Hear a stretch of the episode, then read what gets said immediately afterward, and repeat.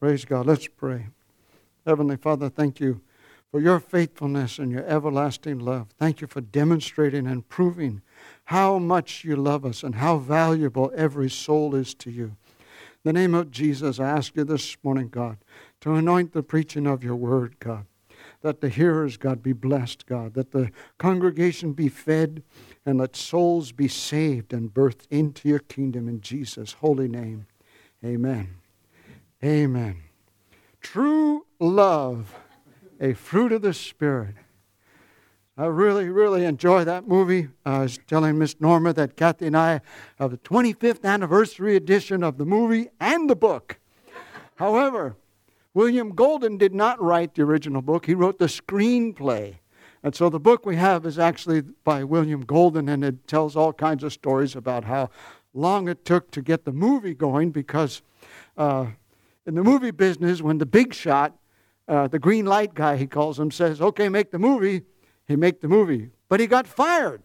So the guy who took his place said, no, no, no, we can't make the movie because then it, he gets all the credit and I would be booed, you know, at all the social gatherings. And so somehow, finally, he gets the movie going and, and uh, they finally get a hold of Andre the Giant. And Andre the Giant had learned his lines but he wasn't doing them very well, and so uh, the actor who plays Inigo goes up and slaps him. Talk faster! I mean, Andre the Giant's, uh, what, seven foot six? He weighs 550 pounds? I don't know how he even reached him. but he finally got going, and uh, this, the, uh, the rest is history. The movie's a great movie. it's about true love. The book is really good because it goes into depth and explains a lot of things about uh, the whole thing, but true love, the Bible tells us, is a fruit of the Spirit. Now, how many know that you don't have to work real hard to get fruit to grow? You have to water it, you have to fertilize it, you have to keep an eye on it, you have to attend to it, but the fruit naturally grows on the tree. I have a loquat tree in my backyard. It gets flowers now, and uh, pretty soon the flowers will open up and uh, the bees will come around and we'll have loquats. If you don't know what a loquat is, it's an orange fruit about this big and the seeds about that big, so you don't really get much fruit. but they're delicious and sweet if they're ripened, and the birds don't get them first. And the funniest thing about them is if they dry up on the tree, they're called mummies. Go figure. I don't know who fought that up, but the fruit of the Spirit fruit should be a natural outgrowth of life, it indicates life. So we want to start with Galatians chapter 5, but the fruit of the Spirit is not only these things love, joy, peace, long suffering, kindness, goodness, faithfulness, and the list goes on, gentleness and self control. And it says, against such things there is no law. Can you imagine we have cancel culture nowadays. Okay, let's cancel love. Some individual is trying to cancel Jesus Christ. Good luck with that. Jesus is a real person. He really did live. He's a historical figure. The controversy is over whether who he says he is and who he really is and what people believe about him. But how can you cancel? Can you imagine? Uh, let, let's cancel this stuff. This is uh, this is terrible. Why would people be kind and why would people have joy? Why would we have peace and patience and goodness? Those things are good things. Can you say amen? We should have those things. Remember that song? It's all right now. Guy meets a girl in the street, takes her home, and, and he asks her, well, What do you think about love? And she says, Love? Lord above, now you're trying to trick me in love. Well, that whole song's not really about love, it's about something totally different. I looked up in the Encyclopedia Britannica online Saint Valentine. He was a real person, and there are different accounts of who he was and what he did. But uh, legend has it that uh, during the reign of the Roman Emperor Claudius II Gothicus, who got the name Gothicus because he defeated the Goth armies, was a Roman emperor um, who died the same year that Valentine was martyred by his government. Uh, the Emperor Goth- uh, Claudius Gothicus uh, had issued a decree to persecute Christians because the Romans thought that because they're not appeasing the Roman gods, that's why we're having so much trouble. And so it was an act of treason to actually become a Christian. Uh, he was imprisoned, and uh, legend has it that he wrote a letter to his jailer's daughter, whom he had befriended, and they claim that he had healed her, or used, God used him to heal her of blindness. So he sent her a letter from your Valentine. Valentine's cards, however, did not become popular until about the 1800s because back then there was no printing press. But now there's printing presses and they can make lots of money selling all kinds of items. Another reason that they claim he was martyred is because uh, he was performing weddings secretly against the law and against the wishes of the emperor. Because if you got married back then, you didn't have to go to war. And so the everyone said, well, let's get married. I don't have to go to war.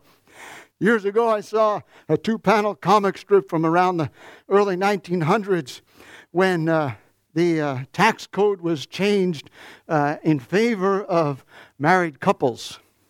And uh, there's this young man sitting there uh, across the, the, the, room from a, a young lady, and uh, he's quoted or he's identified as the avowed bachelor. he never wants to get married. And so she pops the question Have you heard that the Internal Revenue Service has changed the tax code in favor of married couples? And the next panel, he's down on his knees. Have I ever told you of my undying love and devotion for you? it was a marriage of convenience, I'm sure. Hallelujah. But love in the Greek uh, language of those days, there were four different words for love. And uh, very interesting study. I have a copy of uh, um, Greek New Testament scholar Rick Renner's Sparkling Gems from the Greek. Four words in the Greek language to describe love. The first one is eros, where we get uh, the word uh, erotic from, and it is never, ever found in New Testament writings. Ever. Because it's not the kind of love that God is interested in. It's self seeking and it shares a root word with a Greek word called ereo, which means to demand. Can you imagine? That's the kind of love that we see portrayed in the media, in movies, and uh, uh, just uh, everybody thinks that's romance and they think that's love. According to uh, Mr. Renner, this type of love is so flesh based and so far removed from the level of love that God expects of believers that it is never included in New Testament language ever.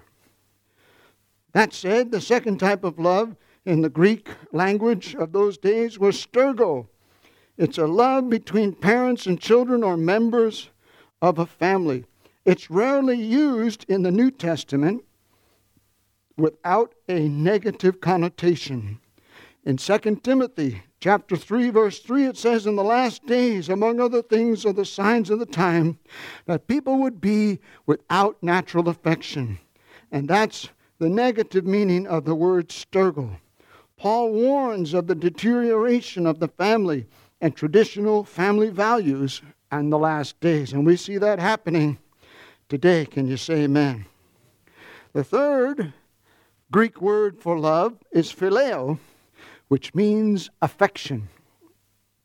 And it's the idea of two or more people who feel compatible, well matched, well suited, and complementary to each other. That doesn't mean they go around all day saying, Oh, you look nice. Why, thank you very much.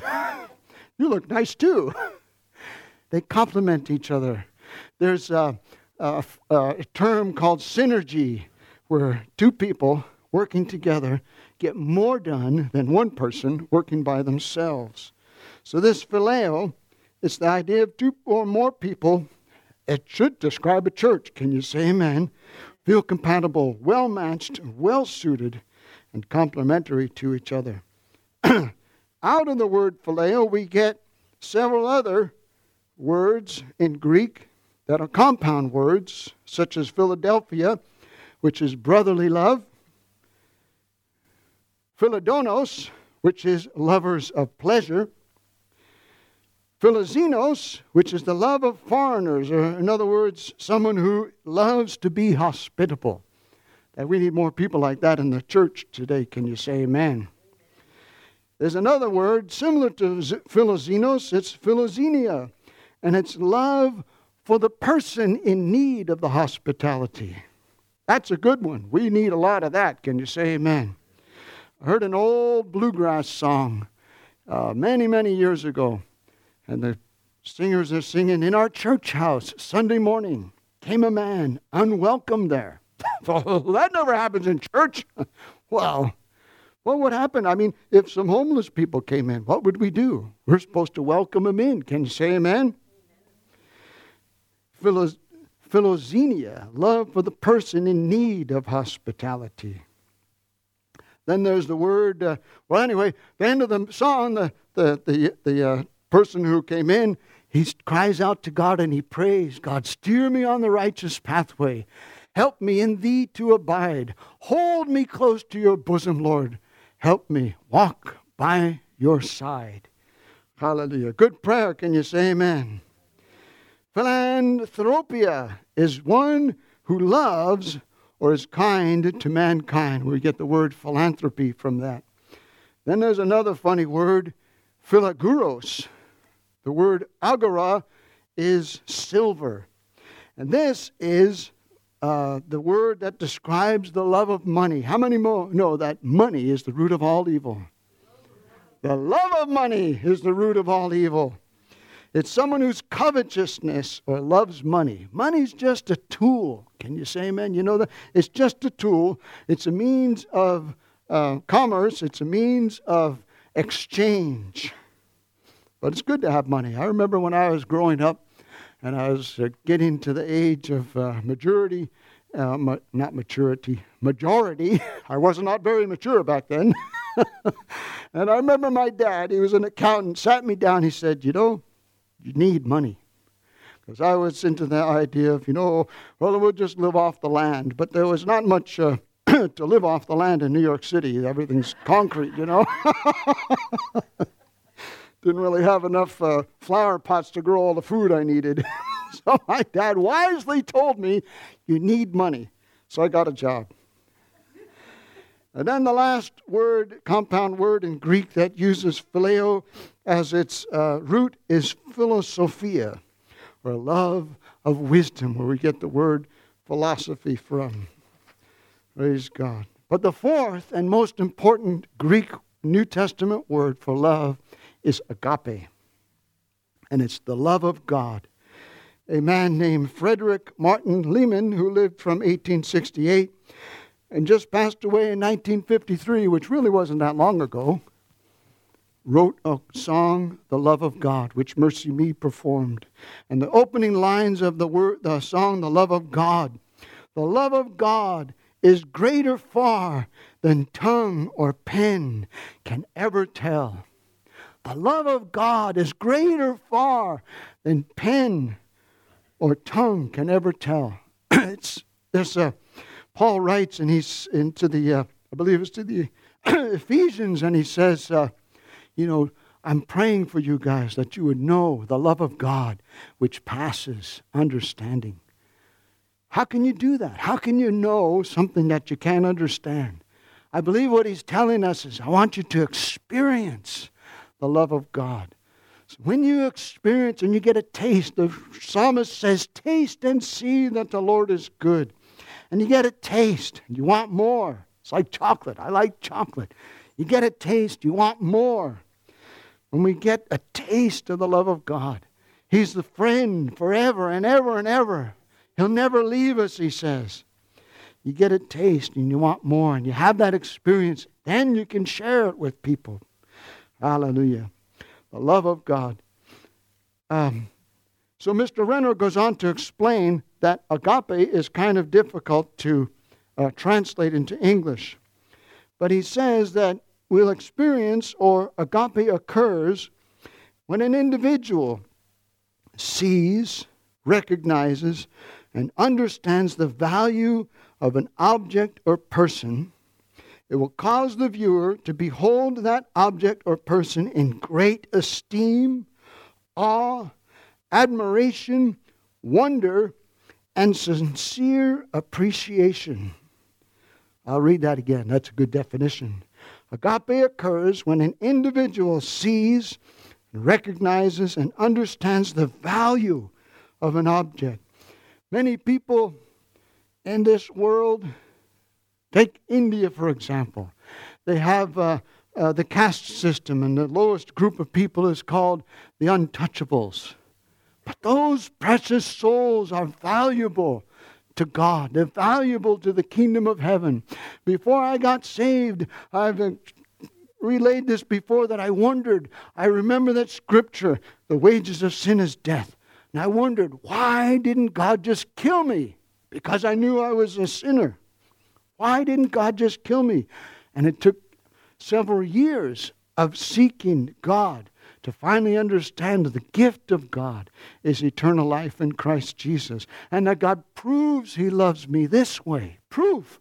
Christ died for me and you when we were still sinners.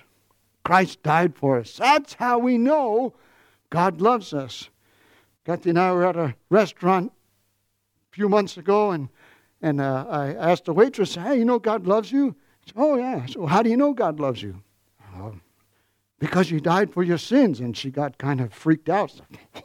like one person I told that to said, I'm not a sinner. okay, well, how about we put it, phrase it this way?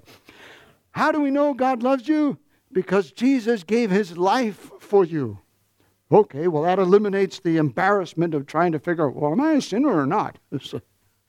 Really don't have to think too much about that. But many people don't think of themselves that way. And so, you know, you have to use different fishing lures to fish for different types of fish. So it probably would be a good idea not to say, well, Jesus died for your sins when you don't know that person very well and you don't know if God's dealing with them about sin or not. Just tell them Christ died for you, rose again from the dead, so that you could spend eternity with Him. Because we're all going to die someday. Can you say amen? It's, it's guaranteed. That's guaranteed. Well, we're all going to die someday. If not, we're going to go be with Jesus some way or another and spend eternity somewhere or another. But listen, because the observer sees the value in that person, it moves the observer, it compels the observer to love the object so strongly that it's irresistible.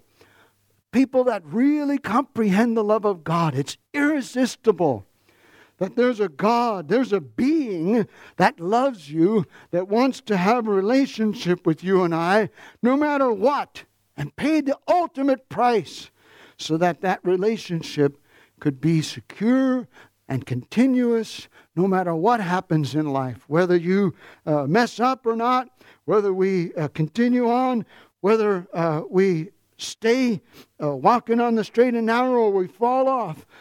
If we fall off, He's there to pick us back up, get us back on. Can you say amen? Isn't that a great thing? The observer views the object or person in great esteem, awe, admiration, wonder, and sincere appreciation. I found this very unusual item on the internet. Appreciation is defined as the recognition and enjoyment of the good qualities of someone or something. I remember telling an older fellow one time, Hey, God loves you. Said, ah, God can't love me. I don't even love myself. Here's a man who was so grouchy and bitter that he didn't even like himself. He didn't like the way he behaved. And apparently, he didn't find any good qualities in himself. He was a good carpenter. He taught me a lot, but uh, he was grouchy. First day on the job, he yelled at me. Everybody knew him. That, that's what he did. That's probably why the foreman gave me to work with. See if I could handle it. Because the next day, he, the foreman comes over and asks the old guy, Well, what do you think? Has he got any brains? That's well, well, guess. I, I made it this far. Praise God. But here's a funny thing that I found that somebody somewhere has kept a record of how often the word appreciation is used. And it began somewhere in the 1800s, and uh, the graph shows the usage going up in the 1930s and the 1940s, and then after the 1940s, it starts going back down. it's like, I wonder why people began to not appreciate things after World War II. Isn't that interesting? Just a thought. But it also means to have gratitude. In the financial world, it means to increase in value. The Bible tells us that Paul says, I know that in me, that is in my flesh, no good thing dwells. But our faith becomes active by the acknowledging of every good thing that's in us in Christ Jesus. God has put his spirit in us, and his spirit is producing fruit in us. That's a good thing. Can you say amen? Hallelujah. We will go on to the next. Here is God's expression of agape love. God so loved the world, not the planet Earth, but the people, of course, that he gave his only begotten Son, that whoever believes in him should not perish, but have everlasting life. And the next verse says, For God sent his Son into the world not to condemn the world, but that the world through him might be saved. Hallelujah. In Romans, it says, God, who did not spare his own Son,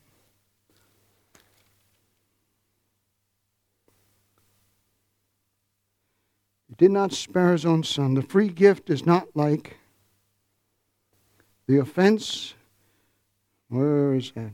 God did not spare his own son, but gave him for us.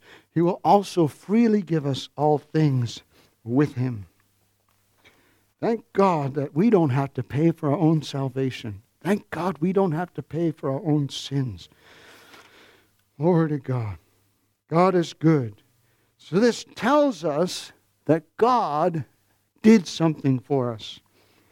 God stood in awe of mankind, even though man was lost in sin. Isn't that an interesting thought? That God looked at you and I and stood in awe. Said, wow. What is man that thou art mindful of him, the scripture says? You've made him a little lower than the angels and crowned him with a crown of creation. Think about this. You and I, as born again believers, are members of a royal family. We are nobility. Hallelujah. In the real sense of the word. Can you say amen? We are nobility. Carry yourself around uh, as a humble noble. a humble noble kobold. How about that? it's self sacrificial, this type of love. It doesn't look for what you can get in return, but it's a giving type of love. The next scripture is in 1 John chapter 3, 6, verse 16. I like these 316s. Does anybody know what Malachi 3:16 says? It says, whenever you and I talk about the things of God, there's books open in heaven and it's written down. Hey, God says, take a note. They're talking about us, talking about me, they're talking about my kingdom. Isn't that glorious? Every time you and I talk about something about the things of God, God is having it written down in the record books. Glory to God. By this we know. We know love because He laid down His life for us. We also ought to lay down our lives for the brethren and the sistren. Praise God. In 1 John chapter 4, 19, Pastor Wayne mentioned it this morning. We love Him, or in the ESV, they eliminate Him and just says we love because he first loved us. Some translations put that word him, meaning God, of course. We love God because he first loved us. We love other people because he first loved us. God loves the unlovely. In our eyes, people may be unlovely, but in God's eyes, there's something of value in each and every soul. Romans chapter 5, verse 8. And this is the one verse that nailed it home for me, that, that solidified. How could I know that God loves me? God demonstrates his own love toward us in that while we were still sinners, Christ died for us. And then John, a couple of verses later, my little children. Who knows who the little children are? It's you and I. What did Jesus say? Unless you become converted and become as a little child, you shall not enter the kingdom of heaven. Does that mean just, oh, no cares in the world. Mom and dad's going to take care of me. Uh, I don't have to worry about anything. Just do my homework, go to school, and be nice to my friends at school. Be converted. Have your mindset that you have a God who is your Father now that you can trust totally and completely. I've always enjoyed that image in my mind of God being a dad, holding the baby, and the baby's on the dad's shoulders, sound asleep, comfortable, secure. There's a quite a few videos on the internet you can look up of soldiers coming home and the kids running to greet their dads. It's just heartwarming. I love to watch those. Brings tears to my eyes. Those precious kids. Dad! They come running. My dad, uh, we would go out on Long Island. My dad had bought a little bungalow from my great grandfather. And we'd spend the summers out there because it was cooler out there than the city.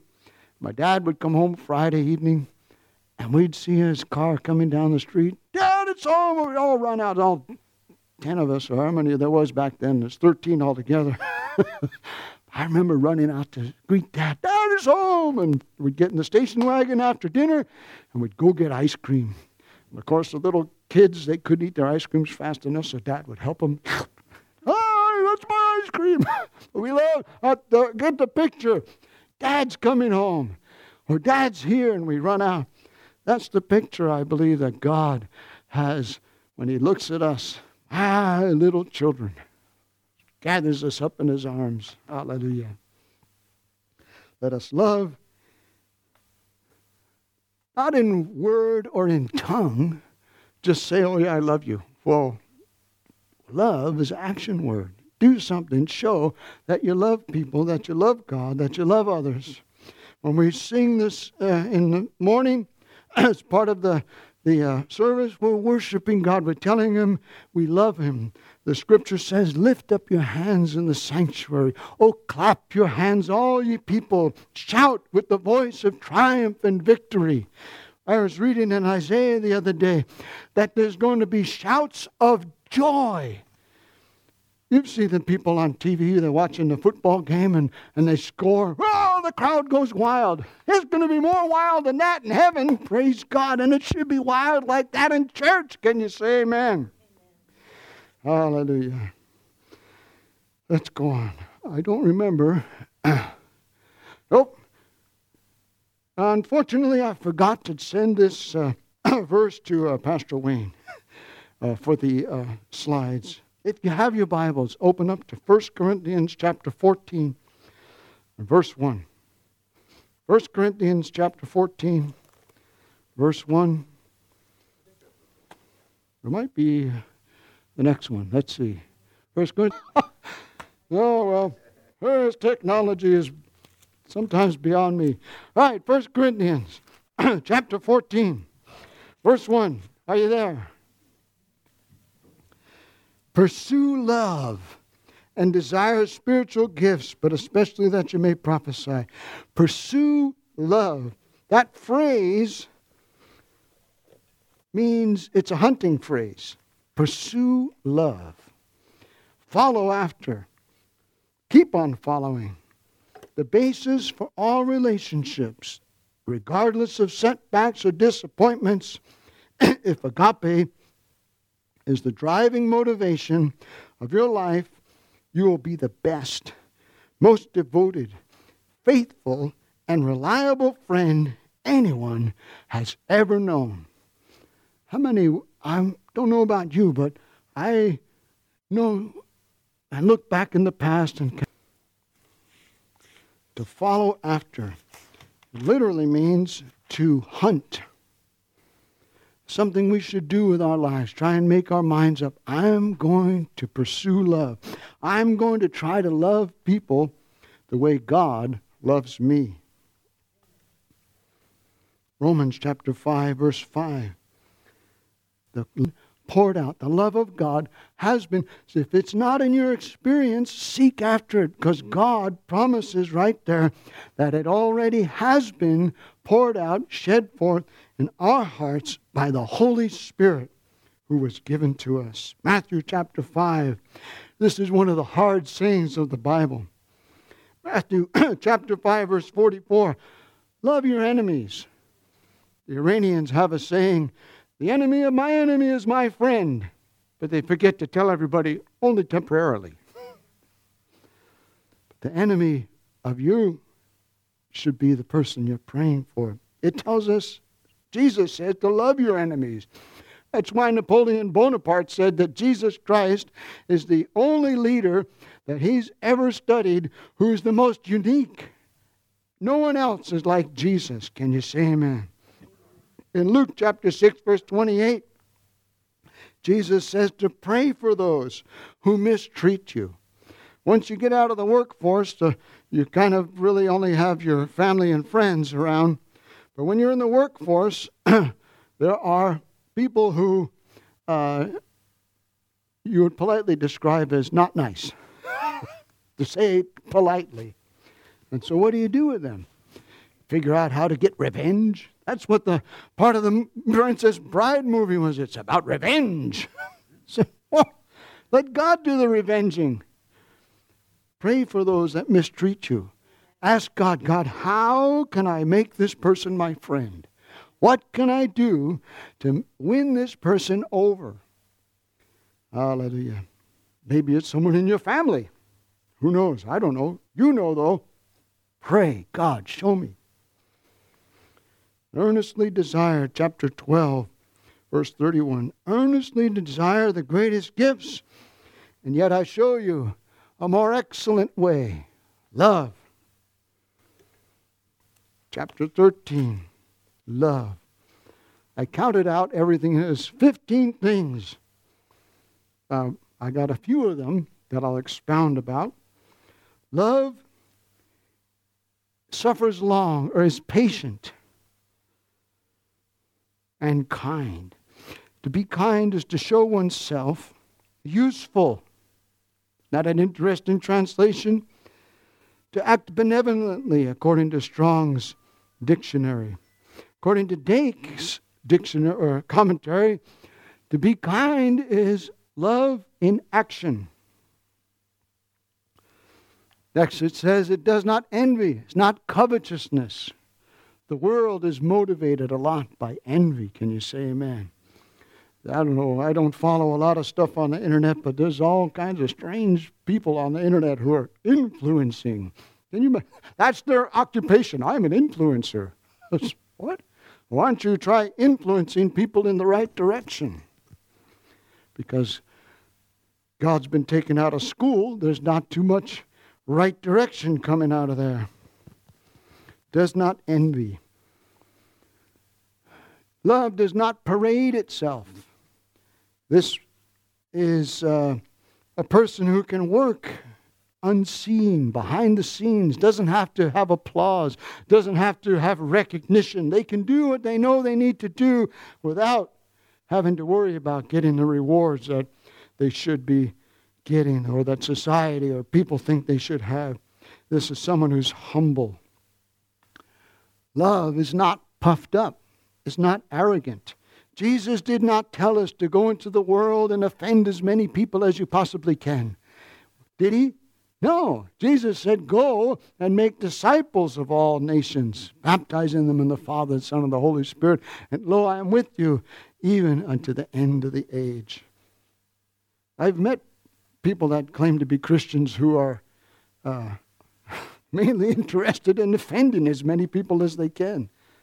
That's not what we're called to do. Can you say amen? Does not behave rudely. Rudeness seems to be a, a virtue in today's society. We should not be rudely. We're courteous. We should always be polite. Even when someone calls you on the telephone that, and you get this uh, phone call from someone you don't want to talk to, or your wife or your husband, we should always be polite, always be courteous. My wife just raised her eyebrows at me. we should always, if we fail, well, get up and keep going and try again. Hallelujah. Does not seek its own, is not easily provoked in some translations, thinks no evil or takes no record of wrongs, doesn't seek revenge. Hallelujah. Thinks no evil, does not rejoice in iniquity, but rejoices in the truth, bears all things, believes all things. How many have had experiences with people you've been working with and trying to get them to live for God and they fail and, and, and, and it just and it bothers you so much. But you go on and you believe God for them. God's working in different people's lives in different ways. We're not cookie cutter Christians. We don't all do the same. Can you imagine if everyone was like Paul the Apostle? There'd probably be a war in the church. if everyone was the same, it was like it wouldn't. Each one of us, that's why Paul says the body of Christ is like a human body. It's got toes and ears and eyes, and uh, each one has a different function. Praise God. Pray and ask God, what's your function? Believes all things, bears all things, hopes all things, endures all things. Right now, there's terrible persecution going on in the parts of the world against Christians in other countries, but at the same time, there's revival. I love the fact that the communists kicked all the foreign missionaries out of China and the church grew and multiplied exponentially. Hallelujah. Glory to God. The native church took over, and there's millions and hundreds of millions of Chinese Christians. Right now, there's terrible persecution going on in India, but the church is growing. In other nations around the world, there's persecution, but the church is growing because Jesus said, Of the un- increase of his government, his kingdom, and peace, there shall be no end. Thank God that the kingdom of God is a kingdom of peace. We have peace with God, we can have peace with one another. Hallelujah. Glory to God. What a wonderful God that we can be forgiven and changed. Hallelujah. And continually changed. And it's not a one time deal because who knows? We know. I know. God's not done with me yet. Hallelujah. He's still working on me. I love that song by the Brooklyn Tabernacle Choir. God's still working. He's still working. Even though it doesn't seem, we don't often see how. God's still working, even unto now. Can you say amen? Hallelujah. Well, praise God. Let's close in prayer. Maybe this morning you don't have that kind of love in you or it's difficult for you to see that in yourself, be assured that the Holy Spirit is working in you and I, and the Holy Spirit will bring that fruit around. Pray, seek after it, hunt it, like the Bible said. Hunt after that love of God because God has put it in there already and has already shed His love abroad in our hearts. That's something that we need to pray and ask God, show me, God. You ask God to show you, He'll show you. And you say amen. Praise God. Hallelujah. Well, let's close in prayer this morning. Let's bow our heads and close our eyes this morning. Maybe you're listening online. Maybe you're here this morning. Uh, God loves you and sees such great value in each and every one of us.